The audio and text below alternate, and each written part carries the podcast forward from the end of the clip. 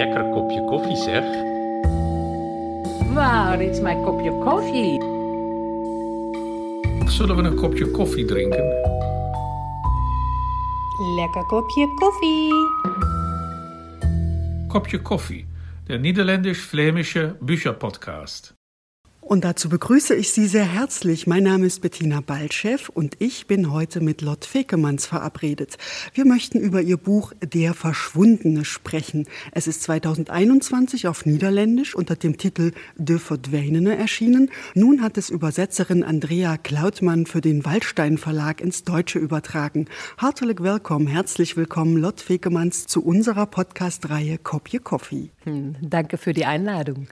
Lot Fickemanns, weil unser Podcast Kopje Coffee heißt, will ich natürlich auch Ihnen zunächst die Frage stellen, die wir allen unseren Gesprächspartnerinnen und Partnern stellen. Wie halten Sie es denn mit dem Kaffee? Wie und wann trinken Sie ihn am liebsten? Und hilft er beim Schreiben? Ja, leider muss ich sagen, dass Kaffee das Einzige ist, wonach ich süchtig bin. Ich habe ein paar Mal kaffeefreie Zeiten gehabt, aus Gesundheitsgründen. Und ich habe immer wieder angefangen. Und ich weiß auch, dass es einmal gab, dass ich fürchte, dass ich kein Kaffee mehr möchte. Und dann äh, hatte ich Angst, so dass das hat etwas mit meiner Identität zu tun, dachte ich. Normalerweise trinke ich zwei große Cappuccinos pro Tag. Und wenn ich zu Hause bin, immer in der gleichen Tasse. Morgens fange ich an immer mit Tee, so das ist zwischen 11 und 13 Uhr trinke ich Kaffee.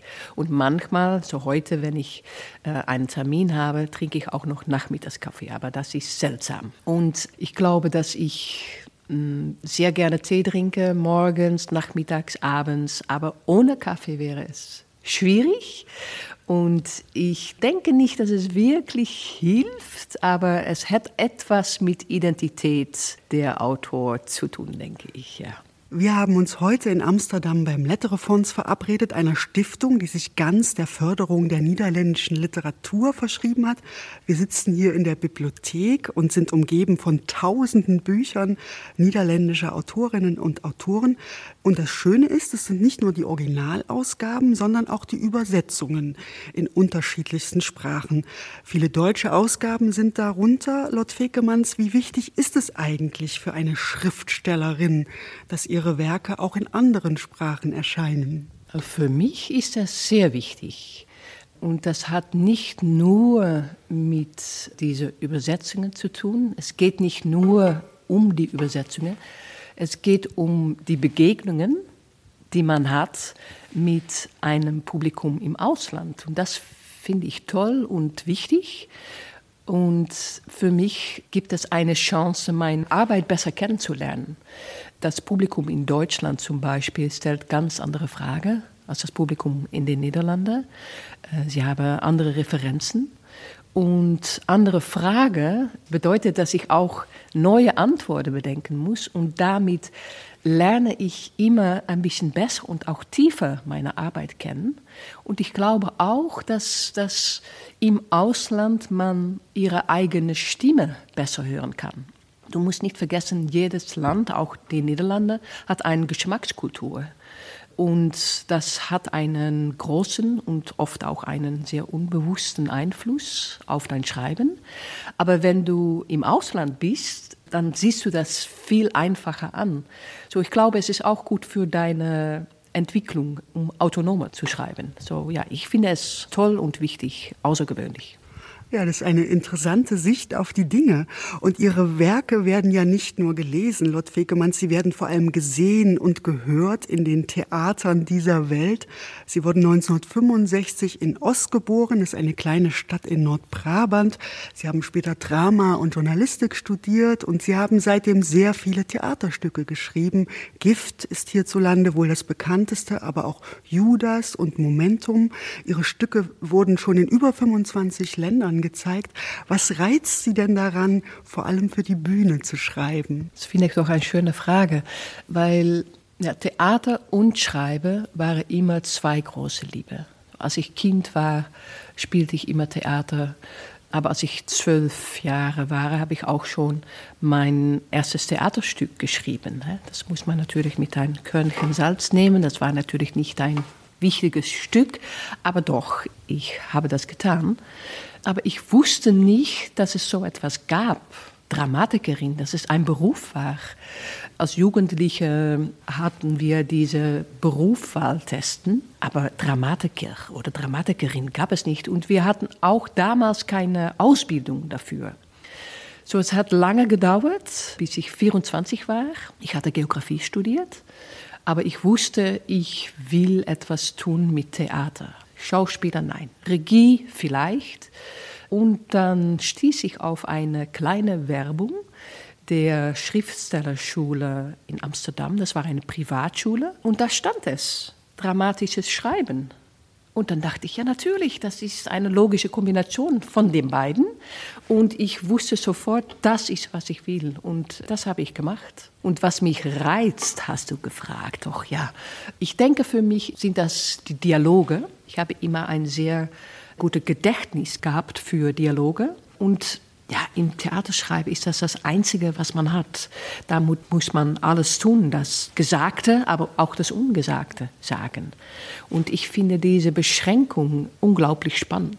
Und auch die Musikalität. Es gibt eine sehr musikalische Komponente im Theaterschreiben und das hat damit zu tun, dass, dass man schreibt nicht für einen Leser, man schreibt für um gespielt zu werden, um angehört zu werden. So die musikalische Komponente ist eine ja, sehr wichtige und für mich auch ein sehr tolles Teil von Theaterschreiben. Nun ist aber ein Roman erschienen, über den wir sprechen wollen, Der Verschwundene.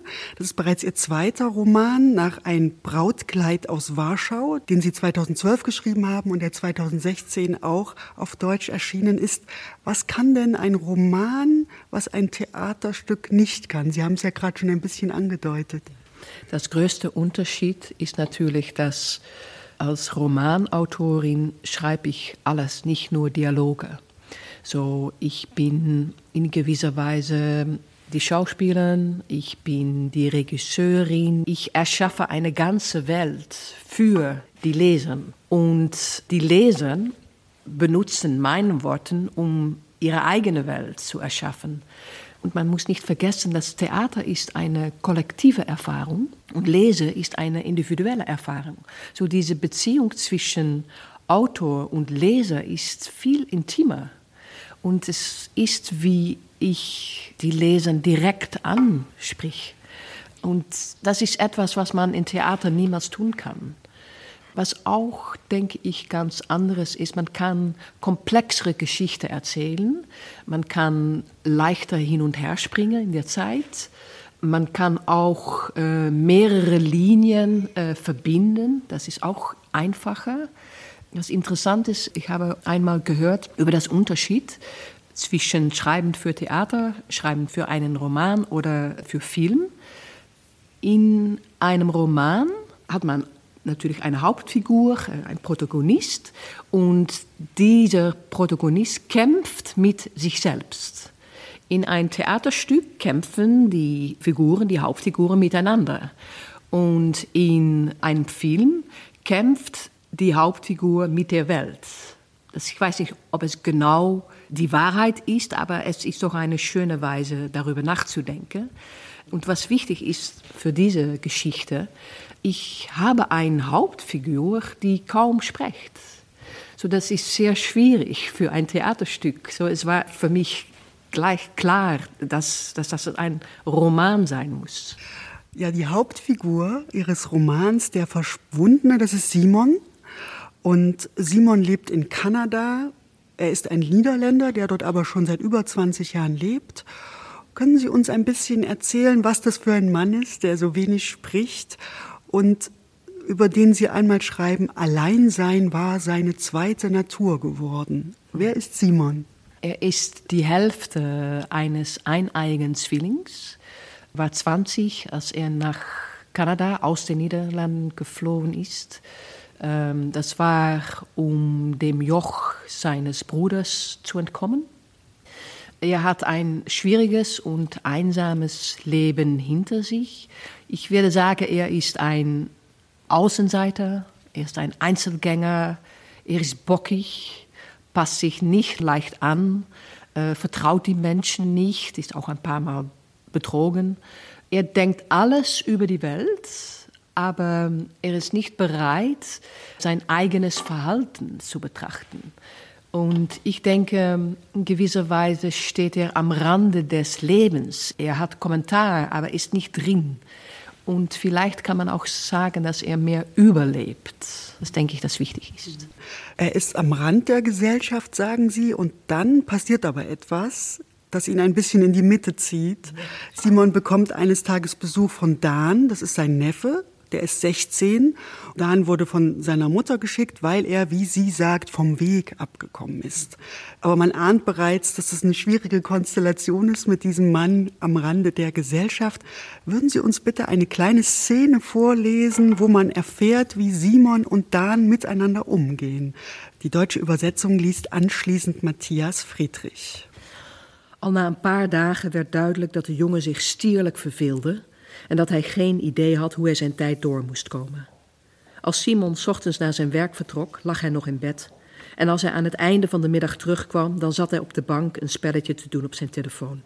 Elke keer als Simon hem vroeg wat hij gedaan had, haalde hij zijn schouders op. En als hij vroeg wat hij wilde doen, zei hij: Ik wil naar de Rockies. Hij bleef die wens herhalen, alsof die daardoor uiteindelijk in vervulling zou gaan. Na een paar dagen werd Simon gebeld door zijn zus Hanne. Hoe gaat het? vroeg ze. Hij verveelt zich.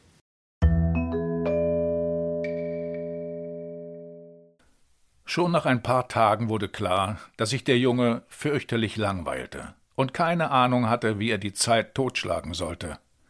Wenn Simon morgens zur Arbeit ging, lag er noch im Bett, und kehrte er am späten Nachmittag zurück, hockte er auf dem Sofa und spielte auf seinem Handy. Jedes Mal, wenn Simon ihn fragte, was er gemacht hatte, zuckte er die Achseln. Und auf die Frage, was er machen wollte, antwortete er Ich will in die Rockies.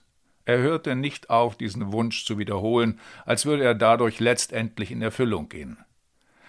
Nach ein paar Tagen bekam Simon einen Anruf von seiner Schwester Hanne. Wie läuft's? fragte sie. Er langweilt sich. Einen Moment lang war sie still. Was macht er denn? Nichts. Nichts? Naja, nicht gerade viel. Dann lass ihn eben was machen, sagte sie empört. Was denn? Irgendwas ist egal. So einfach ist das nicht. Du kannst ihn doch wohl irgendwas machen lassen. Verdammt, Simon, er soll wirklich nicht bei dir genauso schlapp auf dem Sofa rumlungern wie hier. Ich bin nicht sein Babysitter, sagte er genervt. Außerdem habe ich einen Job, weißt du? Ich muss arbeiten. Ich arbeite. Gib ihn mir mal kurz, sagte Hanne. Ich werde ein Wort mit ihm reden. Deine Mutter. Wenig begeistert nahm der Junge das Telefon an. Er hörte ihn unwirsch ein paar Mal Ja und Nein murmeln. Nach einer Weile legte er auf. Wollte sie nicht noch mit mir sprechen? Nein, sagte der Junge. Am nächsten Morgen wachte er vom Summen des Wasserkochers in der Küche auf. Der Junge stand schon vollständig angezogen an der Anrichte. Ist was passiert? fragte Simon. Der Junge erschrak von seiner Stimme. Sorry, sagte er, ich wollte dich nicht wecken. Musst du irgendwo hin? Nein, sagte der Junge. Ich war einfach wach. Simon schob den Vorhang ein wenig zur Seite und schaute raus. Die Sonne war gerade erst aufgegangen, die Wolken hingen als violette Schleier am graublauen Himmel. Er schlug die Bettdecke von sich und stand vom Sofa auf. Was machst du heute? Der Junge zuckte die Achseln. Es wirkte eher wie eine instinktive Geste als eine Antwort, als wäre das Achselzucken eine automatische Reaktion auf jede Frage, die ihm gestellt wurde. Vielleicht zum Calgary Tower. Ich habe gelesen, dass man von dort oben eine schöne Aussicht über die Stadt hat und sogar die Rockies liegen sehen kann. Simon wollte entgegnen, dass er sich von den Rockies lieber nicht allzu viel versprechen sollte, dass sie ein verschwommener Streifen am Horizont waren, aber er hielt sich zurück. Stattdessen schlug er vor, mitzukommen. Es war sein freier Sonntag. Der Junge reagierte nicht sehr begeistert, stieg aber ein paar Stunden später doch zu ihm ins Auto.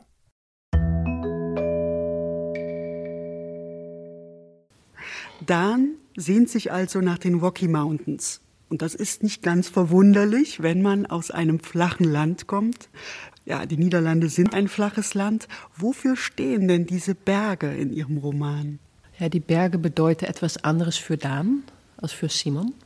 Und für Dan ja, bedeuten sie Abenteuer, Freiheit, das Unentdeckte, auch das Unerwartete, das Unvorhersehbare, vielleicht auch das Gefährliche. Man muss nicht vergessen, dass die Berge in Kanada sind wirklich gefährlicher als die Berge in Europa. Das hat mit wilden Tieren zu tun und auch mit das Wetter zu tun. Und alles, was Dan anziehend findet, das ist ja, unangenehm für Simon. Er mag das Unerwartete nicht. Er mag äh, Regelmäßigkeit, äh, Sicherheit, Routine. Na, das ist alles, was die Berge nicht sind. Und es ist auch schwierig für ihn, weil er nicht wandern kann eigentlich was passiert, ist, dass er auch nur diese Berge betrachtet, normalerweise. Von, von Calgary kann man diese Berge sehen, aber er geht niemals drin. So es ist ein bisschen wie sein, sein Leben. Er betrachtet es, aber er geht nicht drin. Und hier muss er letztendlich drin gehen. So, die Berge sind auch für ihn äh, letztendlich eine neue Geschichte in seiner ganzen Geschichte. Sie sagen gerade, Simon kann nicht gut wandern. Das liegt auch daran, dass er eine Wunde am Bein hat, die nicht heilen will. Und trotzdem kann Dan ihn schließlich überreden, mit ihm in die Rockies zu fahren. Und weil er nicht wandern kann, ergibt es sich, dass die beiden einen Jungen und seinen Vater treffen, Chris und seinen Sohn Quinn. Und Dan zieht ja schließlich mit diesen beiden Männern los, weil es mit Simon nicht geht. Da war mein Eindruck, die beiden, also Chris und Quinn, das ist so ein bisschen der Gegenentwurf zu Simon und Dan, oder? Ja, ja, das stimmt. Chris ist der Gegenentwurf von Simon.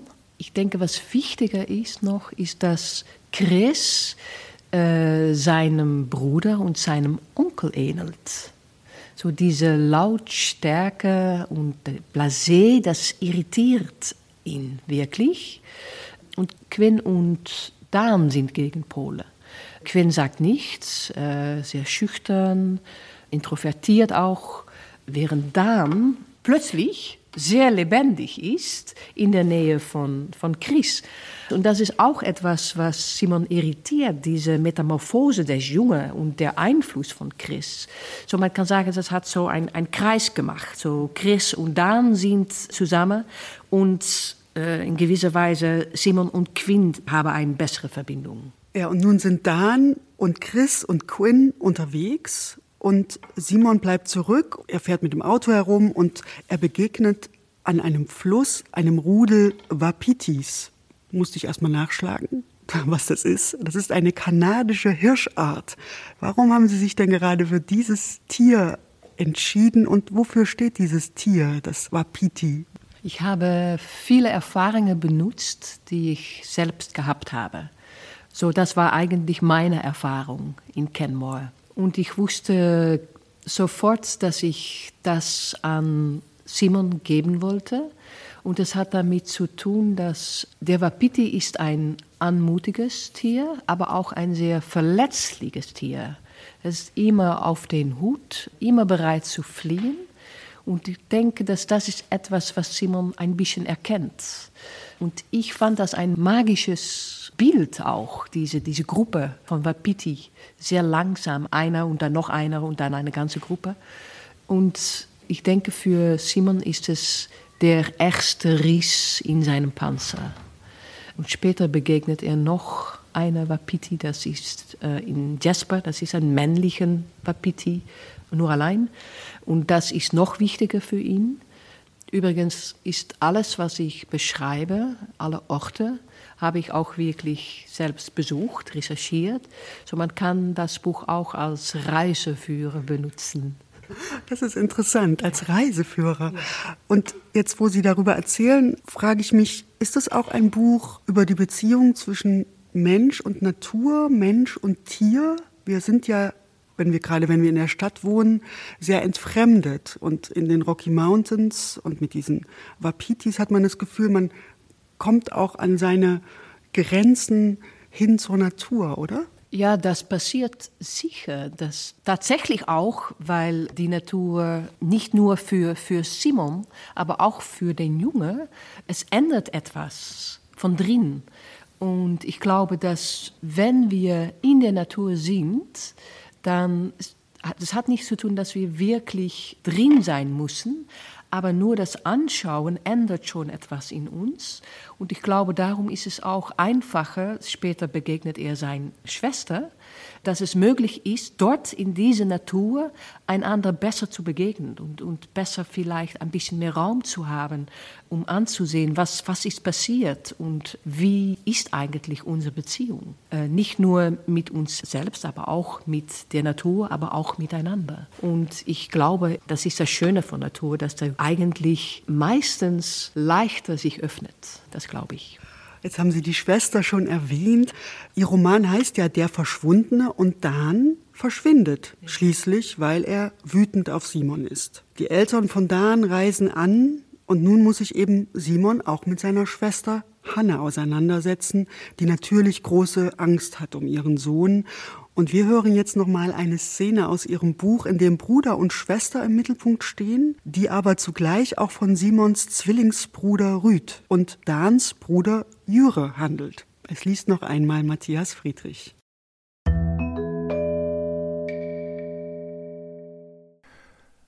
Simon ging nicht zu ihr. Was in aller Welt konnte er ihr sagen? Dass alles gut würde? Inzwischen wurde schon seit fast drei Tagen nach dem Jungen gesucht. Drei Tage, in denen alles Mögliche unternommen worden war. Ehrenamtliche Helfer hatten in Gruppen die beliebtesten Wanderwege abgelaufen. Spürhunde versucht, die Fährte des Jungen vom Hotel aus aufzunehmen. Sie waren nicht weiter gekommen als bis zum Zentrum von Jasper. Ein Hubschrauber kreiste schon seit ein paar Tagen über den Bergen auf der Suche nach einem Zeichen des Jungen oder nach einer Veränderung in der Landschaft abgelöste Felsbrocken, Spuren einer Lawine, umgefallene Bäume. Aber sie hatten noch nichts gefunden. Simon musste an das Poster mit den Vermissten im Polizeipräsidium denken. Keiner von ihnen war jemals wiedergefunden worden.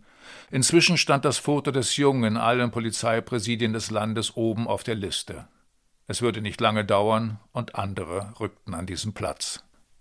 Doch immer zuckte Hannes Rücken. Simon hörte ihre stockenden und keuchenden Atemzüge und ihr unterdrücktes Schluchzen.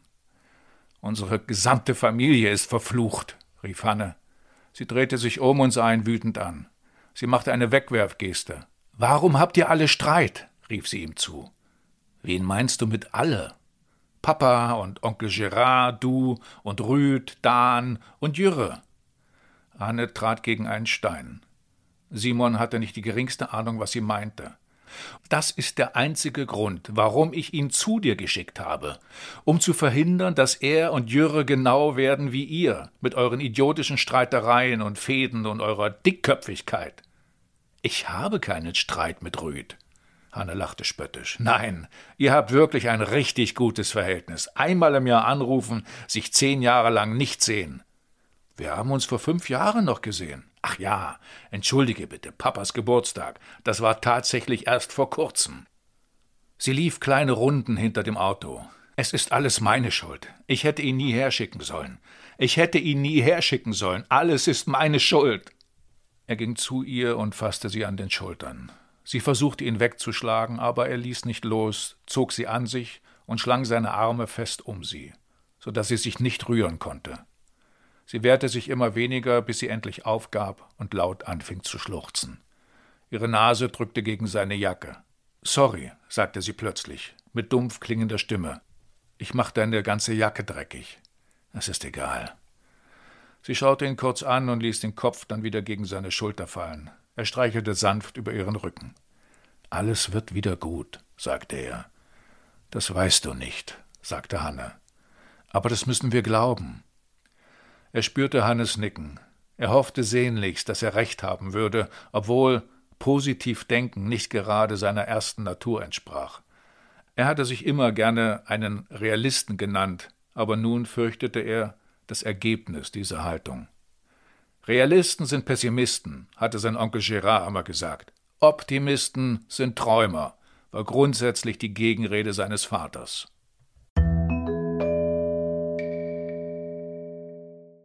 Also wir bemerken, dass da doch ein ziemliches Drama in der Familie herrscht, auch eine gewisse Tragik. Und Hanne sagt, unsere ganze Familie ist verflucht. Warum glaubt sie das? Hannah kennt die Familiengeschichte viel besser als Simon. Und sie weiß, dass es seit drei Generationen schon Bruderstreit gibt.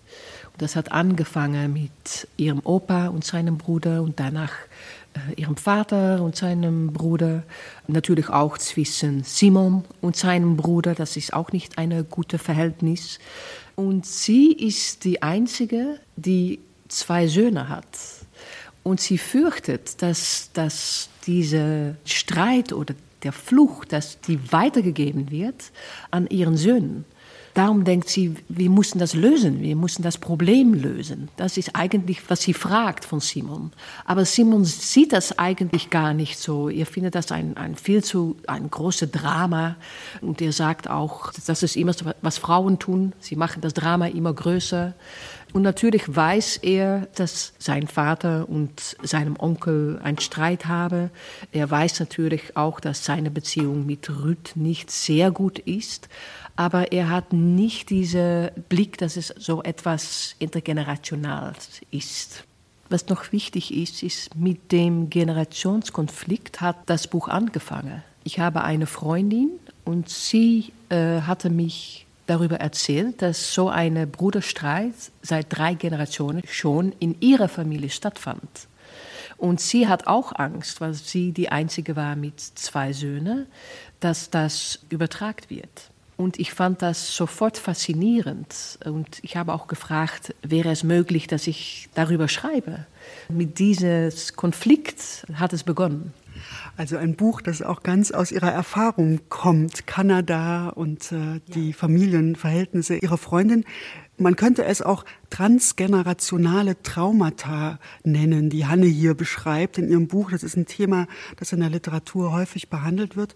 Was glauben Sie denn? Wie kann man mit diesem Traumata umgehen? Reicht es, wenn man darüber redet, wie Hanne es ja versucht mit ihrem Bruder Simon? Oder gehört noch etwas mehr dazu? Muss das Reden noch zu etwas führen? Es reicht nicht, denke ich, nur darüber zu reden, aber Oft fängt es damit an. Man muss natürlich bewusst werden, dass es transgenerationale Trauma gibt. Und im Moment betrachten wir Trauma auch mehr in, in längere Linien, nicht nur in Familien, aber auch in Systeme. Und wir wissen, denke ich, jetzt auch, dass es möglich ist, Trauma äh, weiterzugeben und dass man auch Trauma spüren kann von ihren Vorfahren. Körperlich, mental ist das möglich. Aber die Frage ist natürlich, wie löst man das? Reden, ja, man muss anfangen, das hat mit das Bewusstsein zu tun. Aber ich denke, reden ist auch nicht genug. Und was auch schwierig ist, dass man zwingt, ein anderer, wie Hannah das eigentlich macht, sie, sie will eigentlich Simon zwingen, seine Probleme zu lösen. Weil sie denkt, damit hoffentlich sind auch die Probleme meiner Söhne gelöst. Aber das geht natürlich nicht so. Simon ist nicht verantwortlich für diese Probleme. Und was Hannah nicht tut, ist selbst betrachten, was falsch geht in ihrer eigenen kleinen Familien. Wir wissen inzwischen, dass es Streit gibt zwischen Hannah und ihrem Mann. Äh, wir wissen auch, dass die Verbindung äh, von ihrem Mann und der zwei Söhnen auch nicht so gut ist.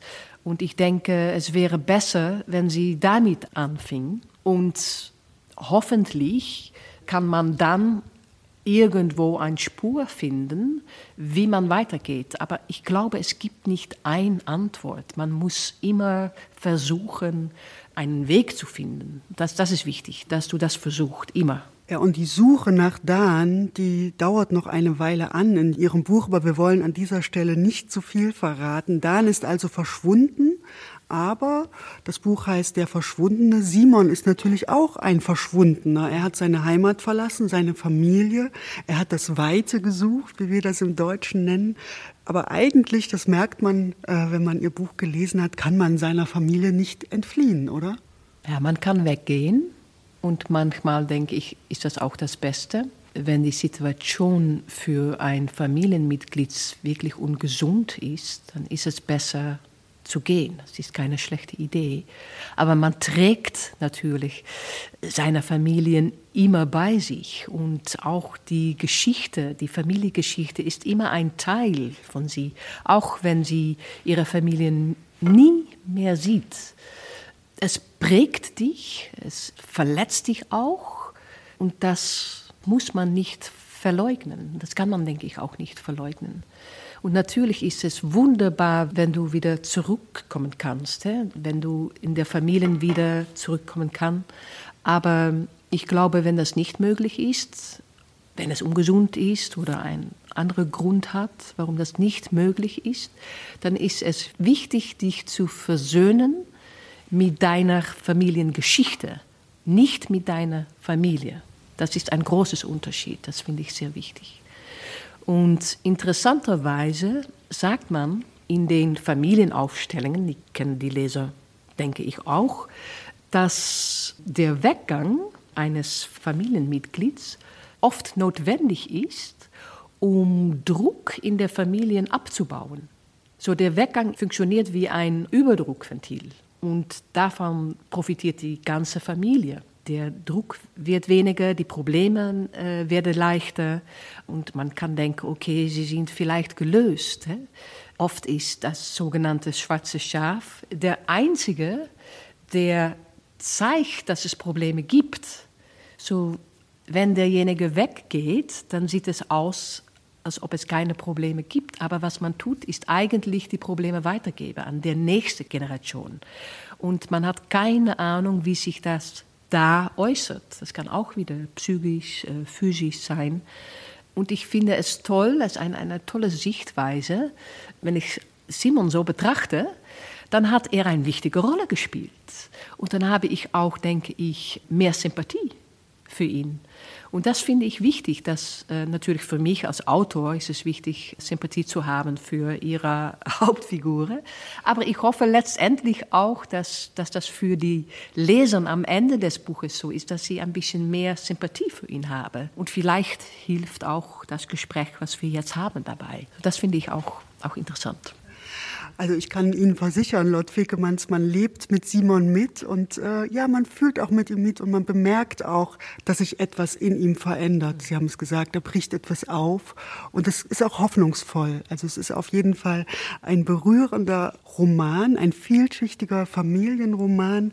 Lord Fekemanns, haben Sie vielen Dank für dieses Gespräch und den Einblick in Ihre Arbeit. Danke für die Einladung, war sehr schön. Und gern nenne ich noch mal die Details. Das Buch Der Verschwundene ist im Waldstein Verlag erschienen und wurde von Andrea Klautmann ins Deutsche übersetzt.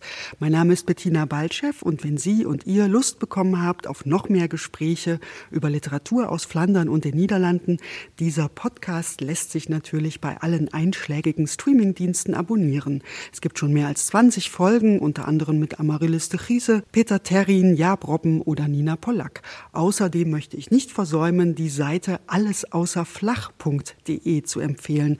Das ist die Seite des Gastlandauftrittes der Niederlande und Flandern auf der Leipziger Buchmesse 2024. Da kann man alle Termine finden, bei denen man in den nächsten Wochen und Monaten deutschlandweit Autorinnen und Autoren live und in Farbe begegnen kann. Für heute sage ich auf Wiederhören und Tutzins bei einer guten Tasse Kaffee und schöner Literatur aus den Niederlanden und Flandern. Kopje Coffee, der niederländisch-flämische Bücherpodcast. Ein Projekt der niederländischen Botschaft in Berlin und der niederländischen Stiftung für Literatur in Amsterdam. In Kooperation mit Flanders Literature Antwerpen und der Vertretung von Flandern. Die Folge mit Lot Wekemanns wurde produziert von Artefakt Kulturkonzepte im Auftrag der niederländischen Botschaft Berlin 2023. Moderation Bettina Baltschew Textlesung Matthias Friedrich